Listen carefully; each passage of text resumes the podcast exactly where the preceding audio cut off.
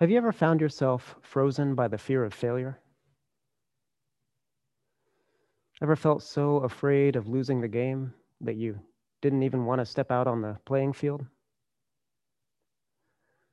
When I was about 14, I had a crush on a girl I'll call Deborah.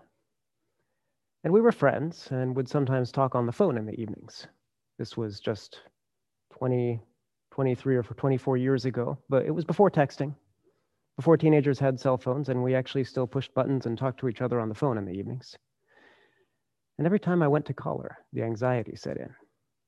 And I'd sit there looking at the phone, seconds ticking by, minutes ticking by.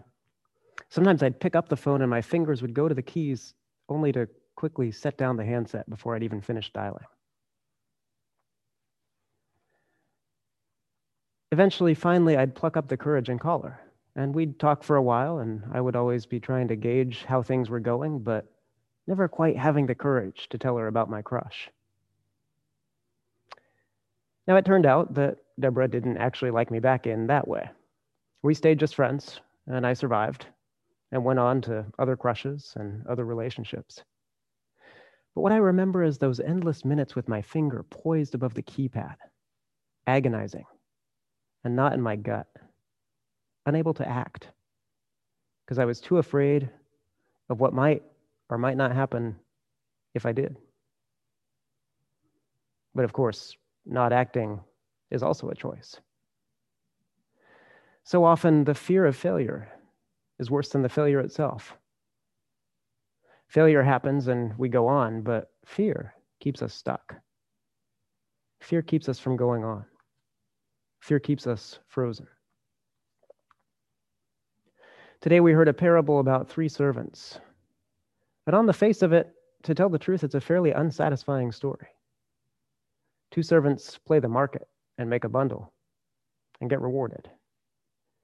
And a third one plays it careful and gets punished.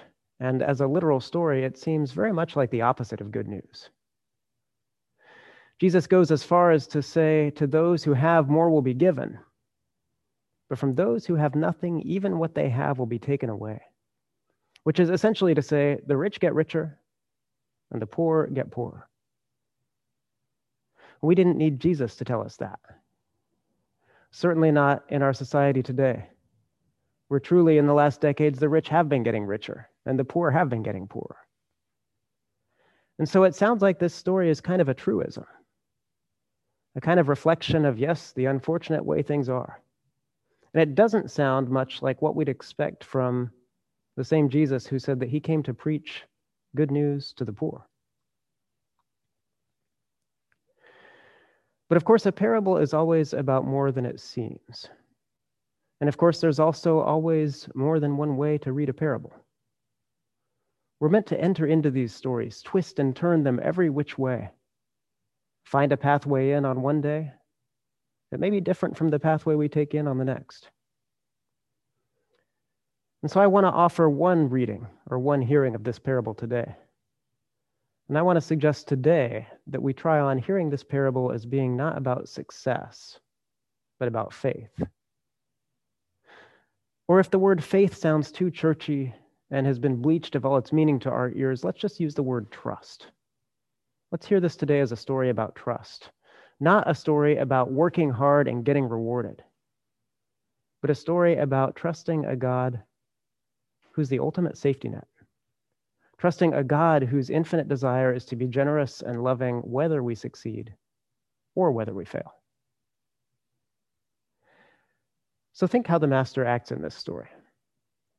First of all, he puts enormous sums of money into his servant's care.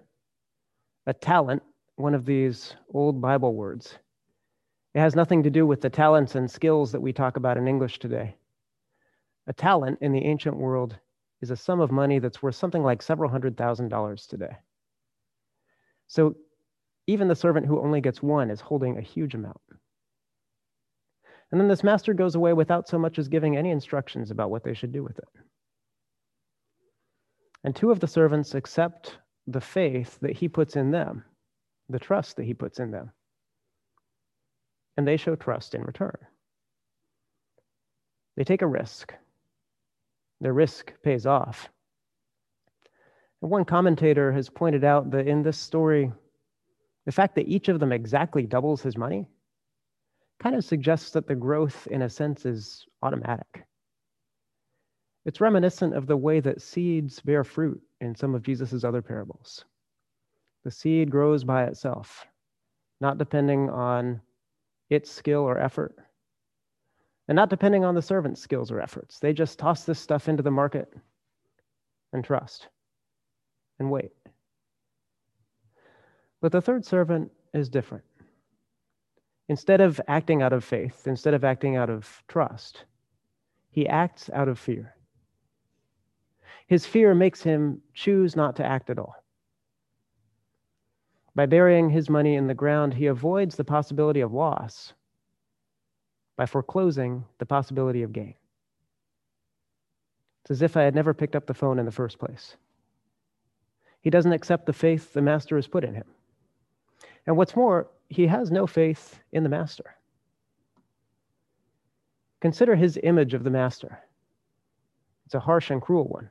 He says it right out. He says, I know you are a harsh man, so I was afraid of you, and I went and hid your money in the ground. And in the end, he creates a self fulfilling prophecy for himself.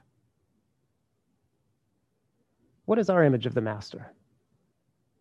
Is it a harsh and cruel one? We aren't told in this story what the master actually would have done if any of the servants had ended up losing their money. I'd like to think that perhaps he would have been fine with that. After all, he says he would have accepted even the tiniest amount of interest.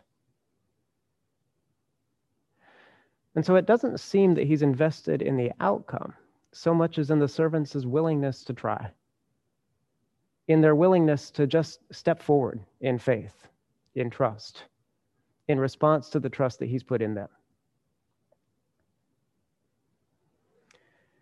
There's a famous line in this story when he congratulates the first two servants. And our translation has the master say, good and trustworthy. But more familiar in English is, well done, good and faithful servant. And actually, for the word here, that's a better translation, faithful. Because the English word faithful can have two senses.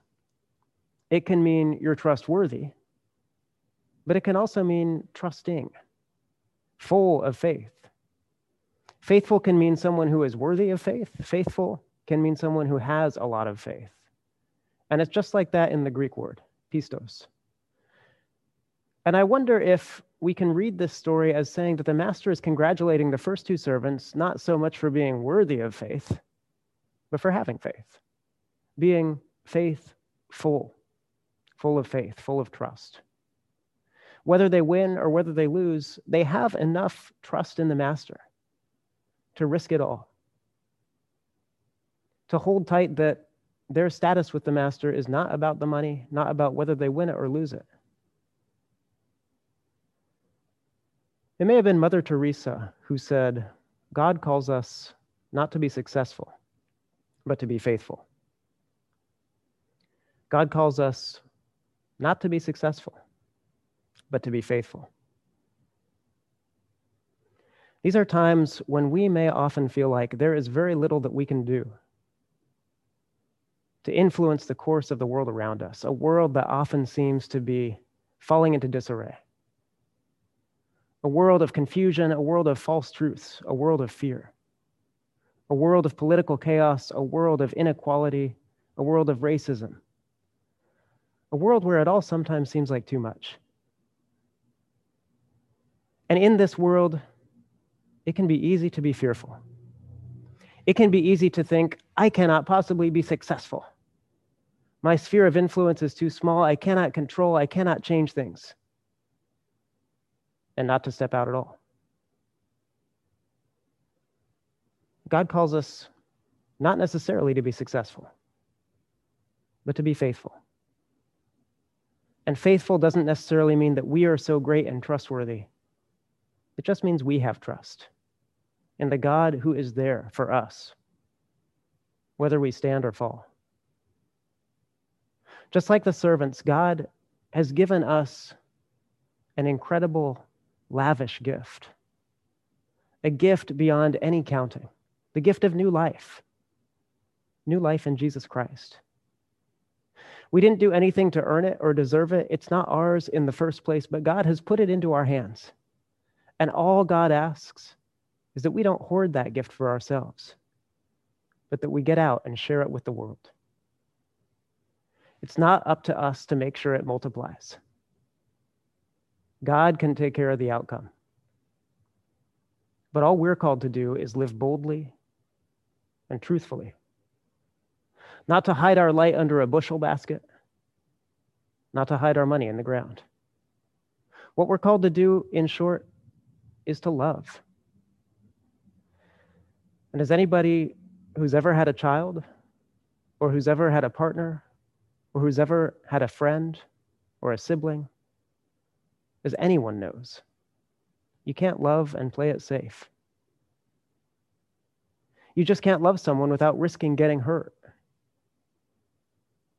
But the real disaster isn't loving and getting hurt. It's not loving at all. Jesus didn't play it safe. When he came to live as one of us, he stepped out in the ultimate trust. He trusted God and gave it all away power, glory, status, security, and in the end, his life itself. And God repaid that trust. So that not only does Jesus live his own life again, his life has been multiplied fivefold and tenfold and thousandfold and millions and billionsfold.